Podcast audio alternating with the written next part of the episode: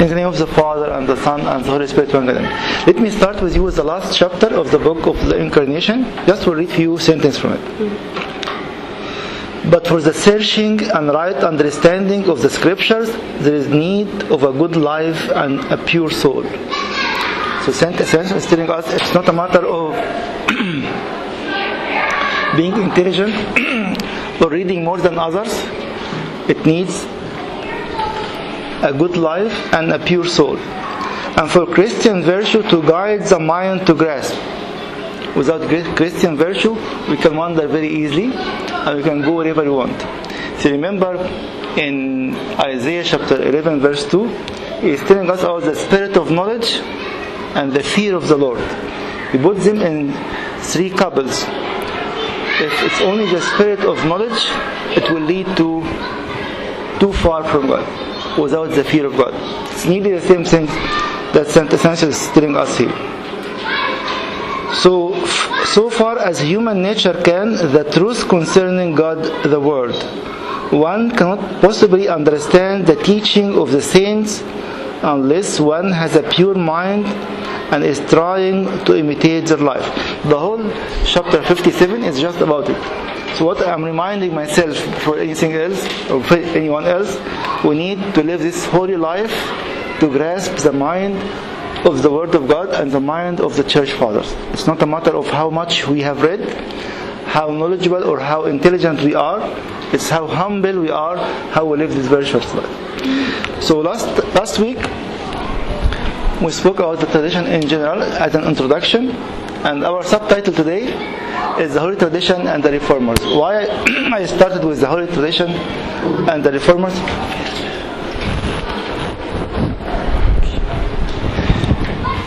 Last week, we defined what is tradition, and we found out that tradition is everything in the church: the scripture, the creeds, the canons, the consensus of the fathers, the icons, everything. What happened during the time of the Reformation, and what was their own main, or their main concern? What was wrong with the church at that time? We'll start historically from a little bit far from the 12th century nearly. This is by definition, he is the first forerunner of the Reformation. His name is Valdo or Pierre Valdo, was a French merchant, who was very rich, and one day he was visited by two priests. And strangely enough, those priests at that time they had parts of the scriptures written in French, which was very alien to their culture at that time. At that time, the Bible should be only in Latin in the church, and not, no one can own it in any other language, or is not available even in any other language. So he was amazed to see the beauty of the Word of God. So he gives them more money, and he asked them to translate for him the New Testament, and they did. They took the money from him and they translated for him the New Testament in French.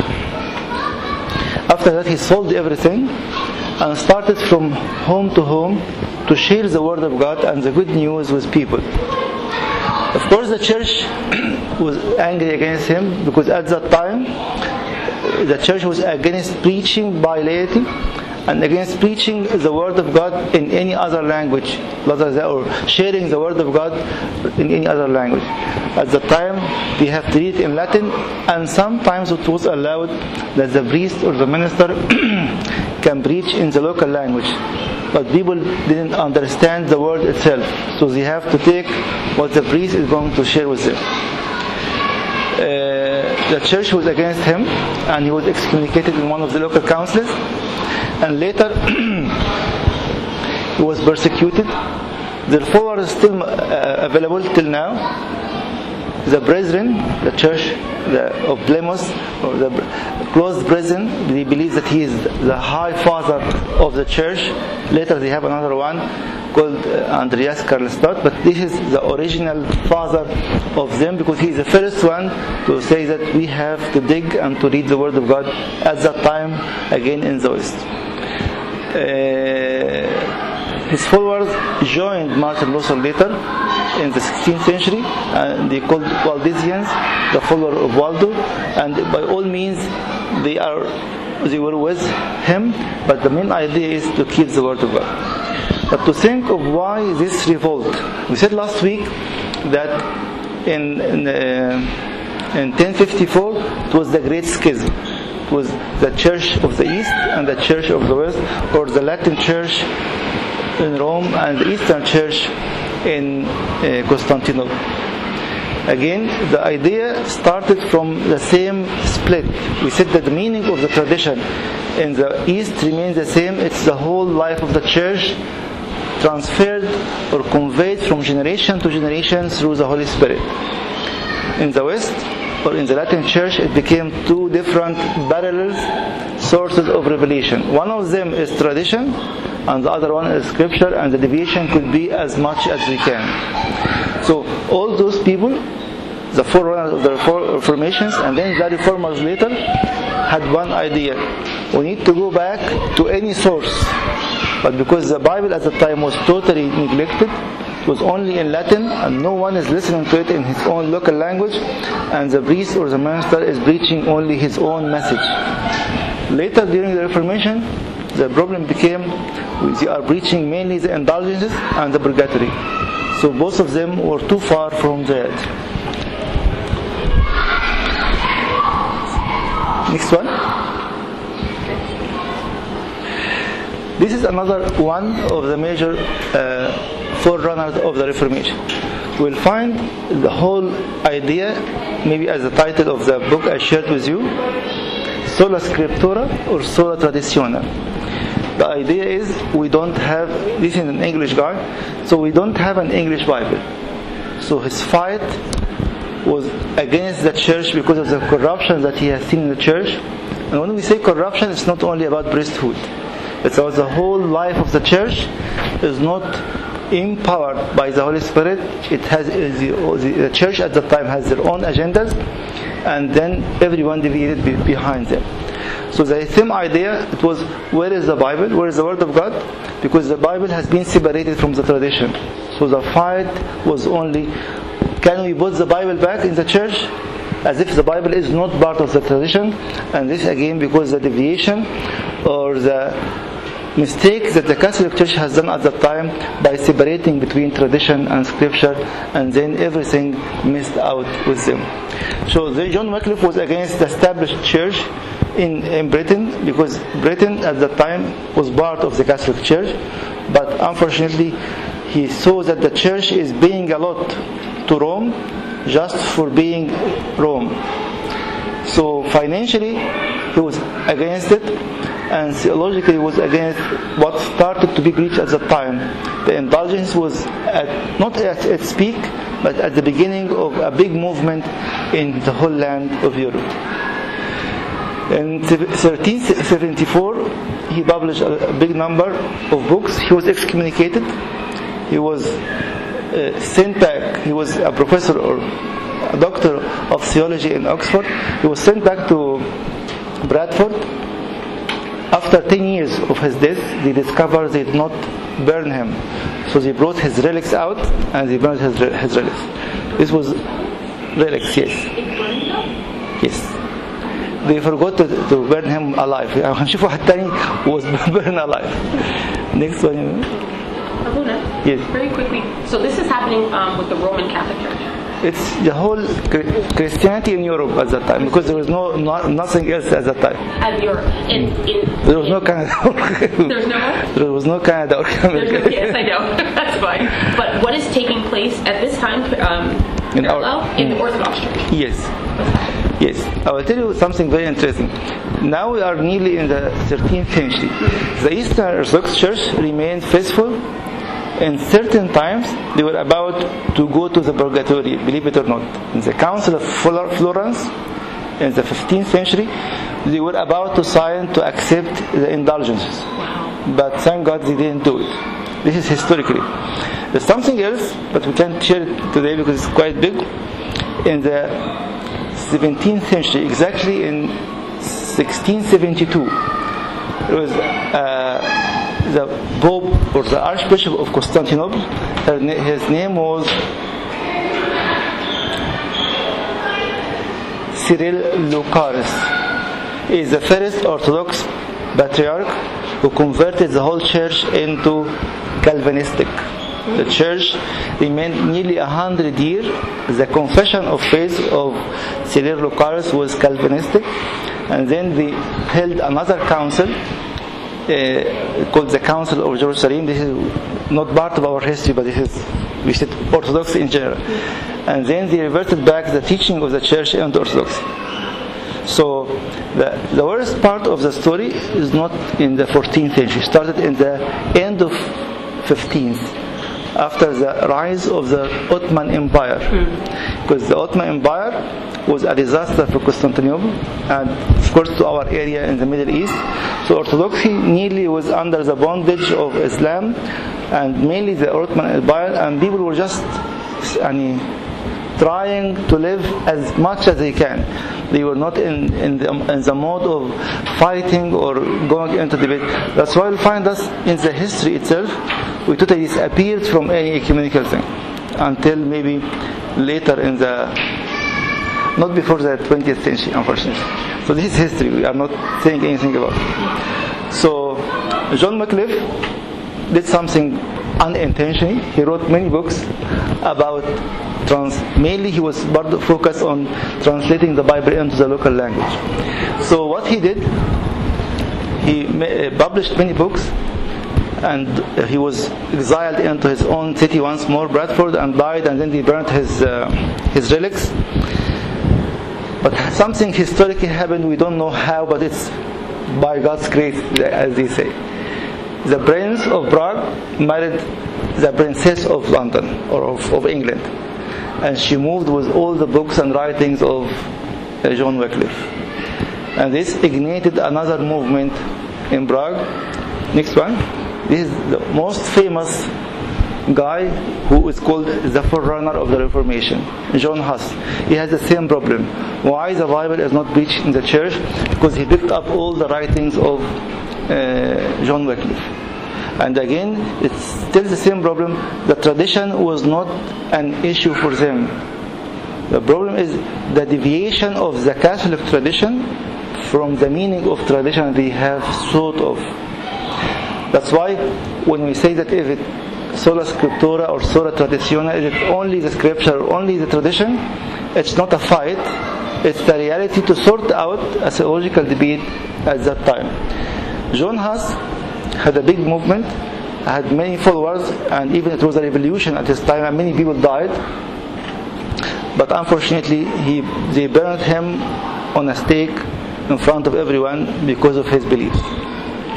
So those are the people who are fighting not to cancel the tradition, but they want the Bible, the power of the word, to be in the church with any reasonable tradition.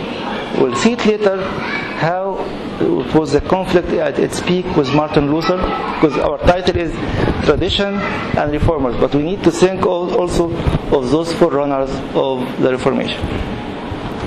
Don't they make him a uh, saint in Prague? Isn't his name like Saint something? But you don't have saints. I don't know, I thought I saw like a church. There's many churches after his name. Huss means goes. Goes. But wisdom.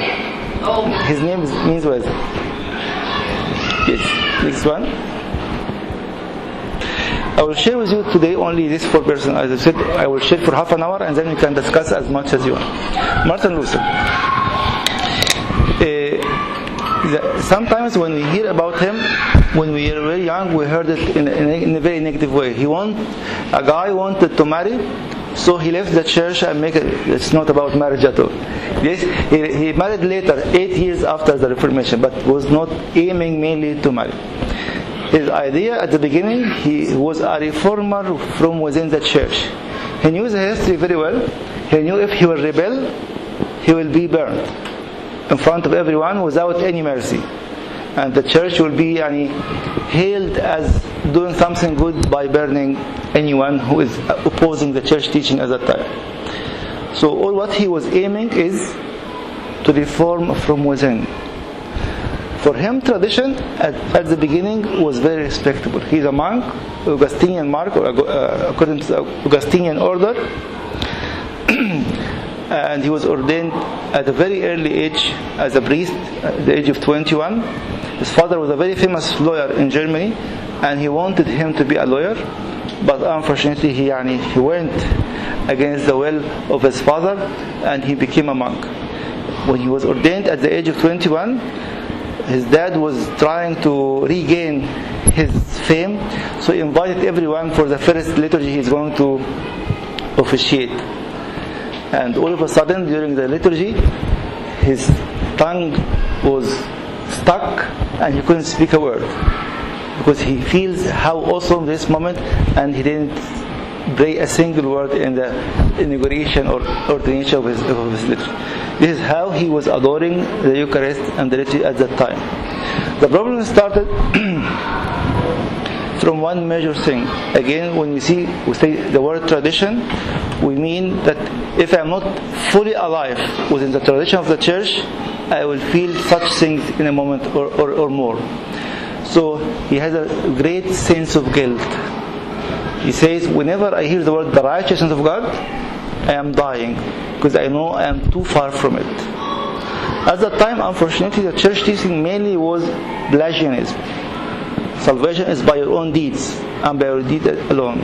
That's why part of the idea of the indulgence, you are doing doing things, paying money, or even penance, or, or, or trying to torture yourself for the sake of pleasing God because you have done something wrong. He went to Rome and he went on his knees in the big cathedral of St. Peter trying to please God by his own deeds. But he found that all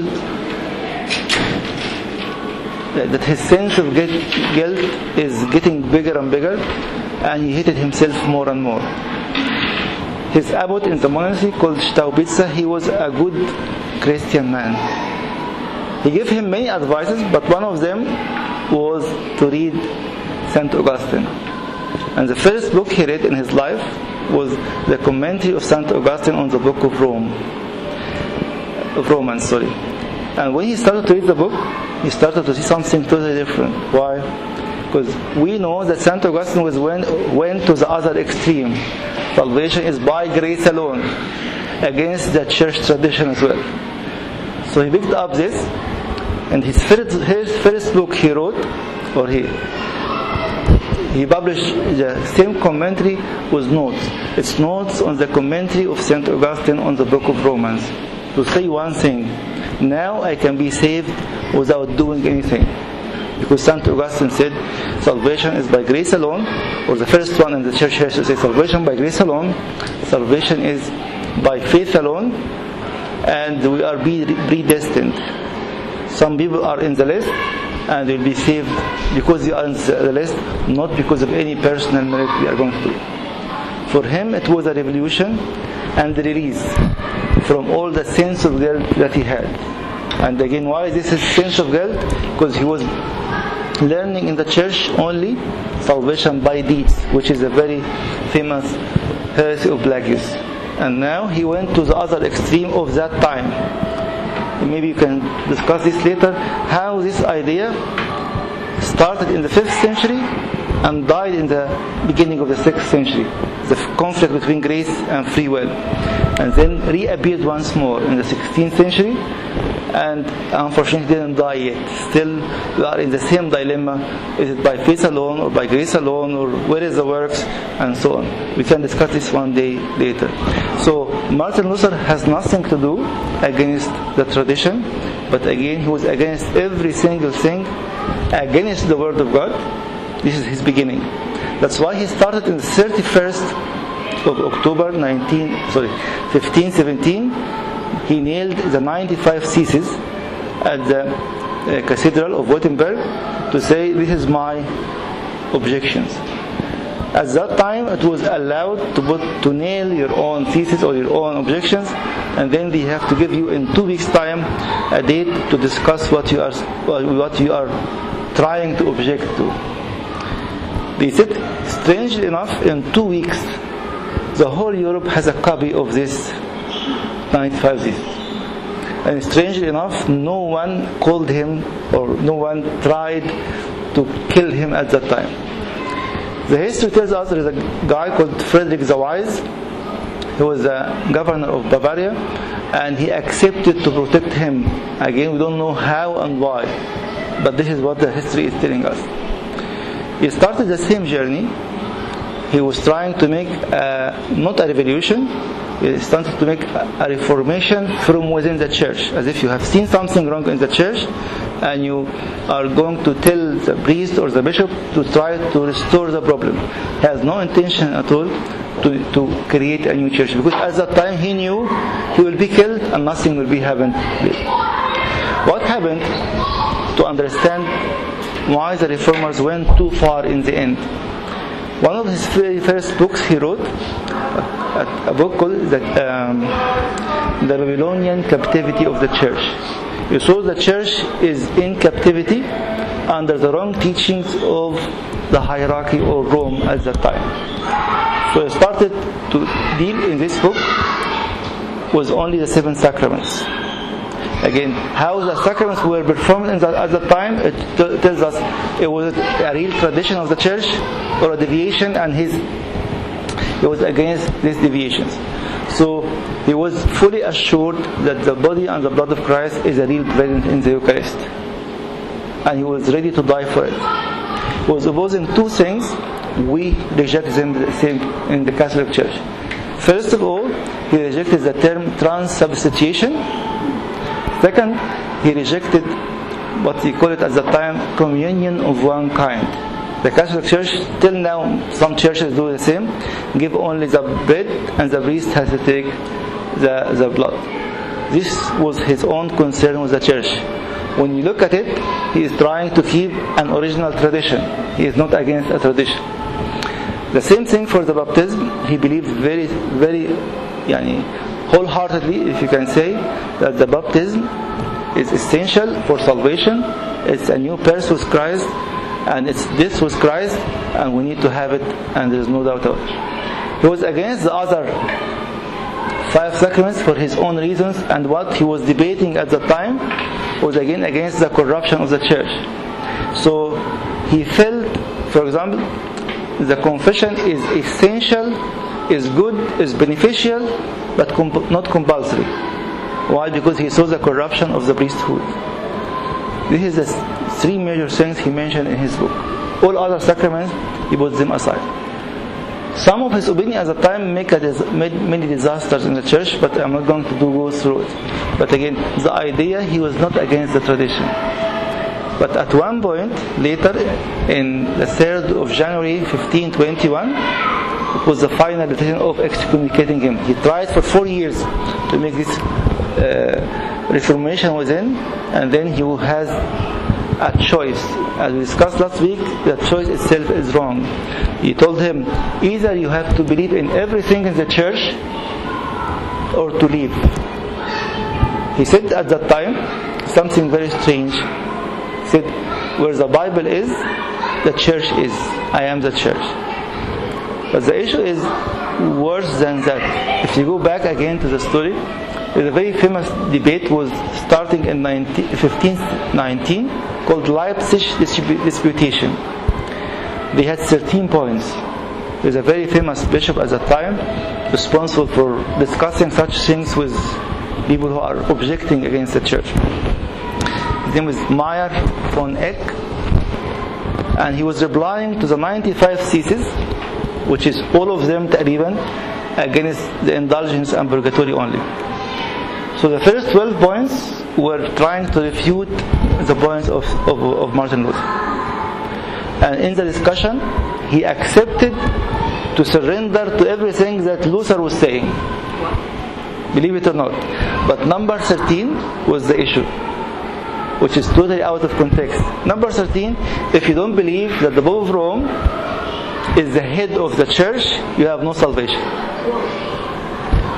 And he stuck at this point, and then he reverted everything and said, all or none. If you are not going to take this, it's, it's undone. And this was a great schism, believe it or not. This is one of the breaking points in the history of the church. This point. He,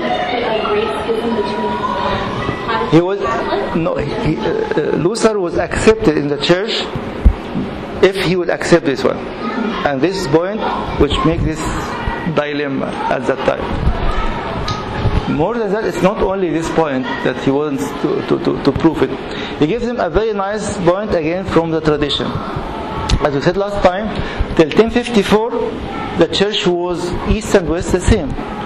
Well, they have an archbishop of Constantinople and an archbishop or a bishop of Rome. And people believe that they are saved without believing that the head of Rome is my head while I'm in Constantinople. I told them, those people are where are they are they saved or not if they don't believe in the Pope of Rome or the head of the of the church in Rome before 1054. They didn't listen to him, and it ended up that now he is not in the right position. Even later, there's something called the Diet of Worms. The difference between a council and diet, the council is convened by the church. The, the diet is convened by the emperor. So the emperor made a special council, if you can call it, and he tried to convince him, and he refused, and he excommunicated them in this one officially from the emperor. In, in January, he was uh, excommunicated by the church. In April, was uh, excommunicated by the emperor himself. And then the idea of the tradition became very vague even for him. Because now he said the liturgy, he believed in the real presence of the body and blood of Christ. The liturgy is not convenient now. So what are you going to do? I will make my own liturgy. So the way of worship, which is part of the tradition, is not convenient now. So what are we going to do? I'll make another way of, of, of, of worship. He's the one who didn't say the word sola scriptura, only scripture, but every single writing of his writings, he wrote 55 volumes. Not 55 books, 55 volumes. It has one motto it's scripture alone. If it's in the scripture, fine. If it's not in scripture, it's not right. That's why when we say we were totally away from this disaster or from this dilemma, that we can hear the same thing, unfortunately, in some of our churches. If it's not in the Bible, I'm not going to believe it. We are going back to where we have a great schism and great divisions in the church. In his lifetime, there's a very famous book, تاني اسمه a letter to the German nobles. in this book, he wrote a statement. He said, any child who is nine years old is able to read the Bible and to understand it by himself. In his lifetime, many people started to read the Bible and to oppose him and to oppose his own understanding.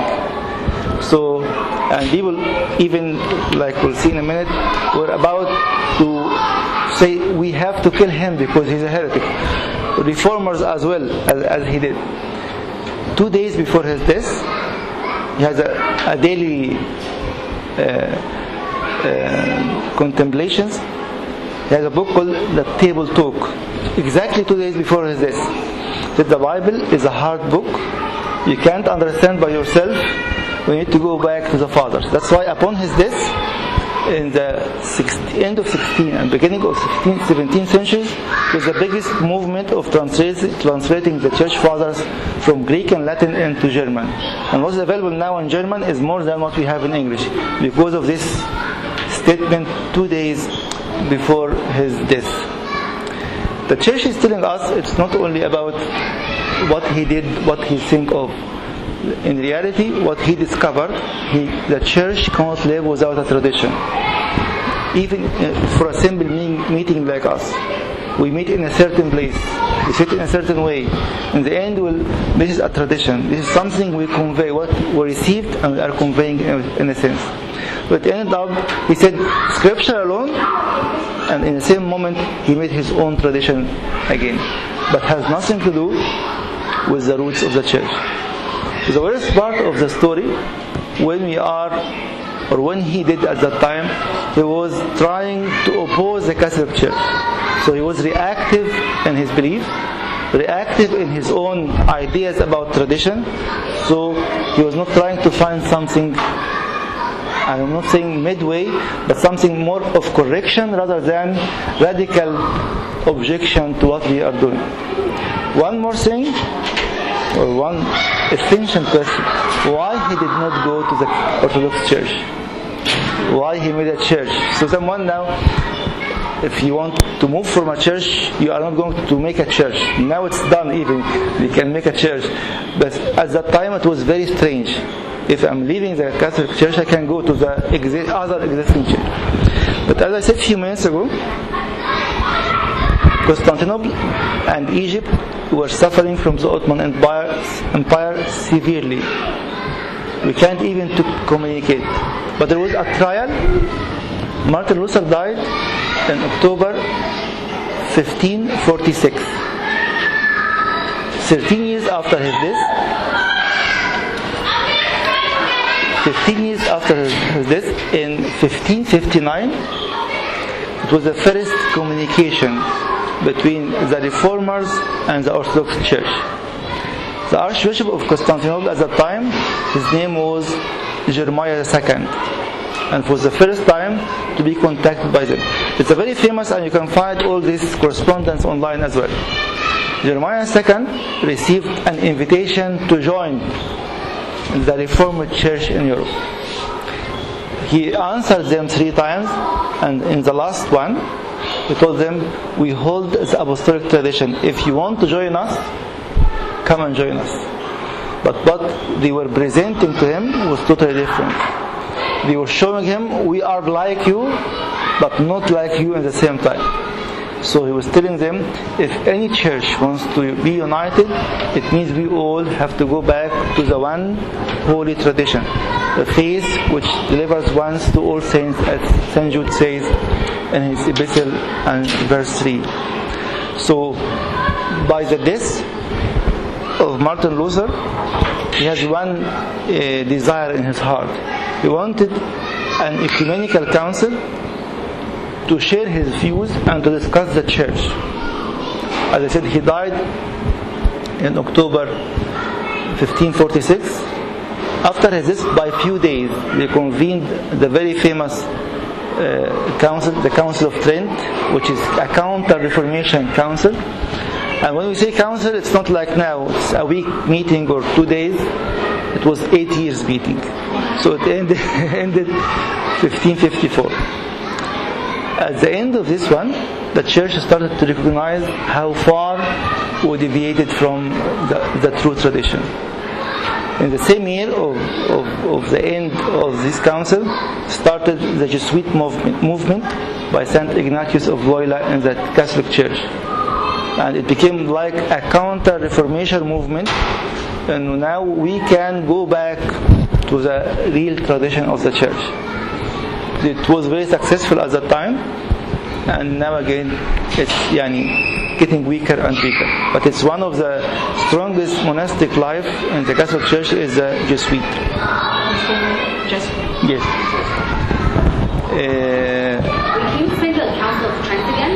Like what was the main thing? Yes, the main thing is a counter reformation. So Martin Luther wanted to cancel from the tradition seven books in the Old Testament and seven books in the New Testament. So he canceled the Deuterocanonical from the Old Testament and he wanted to cancel seven books from the New Testament. The second and third of uh, John, Epistle of John, Hebrews, uh, Second Peter, Jude, and Revelation and James. Why? Why? He doesn't, and, but this is very strange. He's saying sola scriptura, scripture alone, but scripture, according to my, yani for James it's it's a very strawy epistle mm. because he speaks a lot about works, but he doesn't see the grace behind it. So he wants grace alone. Again, I, I would like to make my own gospel. You know, it's, uh, it's not new. The same thing has been done by Marcion in the second century. He took off all the gospels. He kept only Luke from chapter 4 onward because chapter 3 has the genealogy of Christ. He doesn't want to know anything was related to the God of, of evil or the God of the Old Testament. That's not new. And unfortunately, you do the same. When you avoid certain passages, well, oh, this is not mine. This is not now. At St. Augustine. Whoever picks up certain passages and ignore others is not worshiping Christ, he's worshiping his own self. Everyone can find a verse to make him feel, I'm not saying to feel good, but don't do anything. Remain as you are. And this is definitely not from God. So the council re- restored the, the Deuterocanonical books, kept the seven books. Despite he said so, he made his own translation. There's a looser translation for the whole Bible from Greek and Hebrew He put the seven books in the New Testament. But when you see his writings about them, as if يعني مش ignoring them, he degrading them too much, but still it's part of the scripture. Uh, of course, they saw all those people as heretics and reaffirmed all the sacraments and everything that the reformers tried to do, they restored it once more. هقول حاجة بسرعة one more thing بسرعة because now it's more than half an hour Melanchthon Melanchthon is a very unknown name, but he's very well known during the same time. He is a real theologian of the Reformation. Luther is not a theologian, he is a fighter, eh, a, a bold man, but the real theologian of it is Melanchthon. Melanchthon and this again, it shows us how the beginning, when the church started everyone to make his own theology. Different things happened in the early church, but it, it was not a theology of a person who is narrow-minded. And for example, as we discussed maybe last week, Saint Irenaeus is the one who not inventing, but took the idea from Saint Paul, Ephesians 1:10, and told us about the theology of of recapitulation. And most of his writing against heresies is how Christ came to recapitulate the church. But he didn't invent it from his mind, but he focused more on it. Melanchthon is the founder of something called the theology of fundamentum, or the foundation. He took all what he has from two verses, 1 Corinthians and St. Paul, second 1 Corinthians 3, uh, 10 to 15, and then St. Paul said the same thing nearly in Ephesians again. That Christ is the foundation. We believe that Christ is the foundation. But he took this to the extreme. Again, away from the tradition of the church. But the biggest thing he has done, he made the confession of faith of Augsburg. Which again, it's a confession of faith of the first reformers in the church history It has been developed and changed many times over the history, but this is the first one to be done. Is the one who wrote every single piece that has been presented during the time of Reformation. He was younger than Luther, but he was very efficient in doing all these things. Again, when you read his writings, it's Bible based only, ignoring every single thing around it. Which means from the beginning, the decision was taken, we will focus only on our own understanding to the Word of God. Every single reform, reformer, or even anyone in the Reformed churches, they are always saying Scripture alone. If you go to the counter, the counter on the Google, how many denominations now? It's, I checked it last time two years ago, or maybe more. 48,400 something. Denominations? Yes. And everyone is saying scripture alone.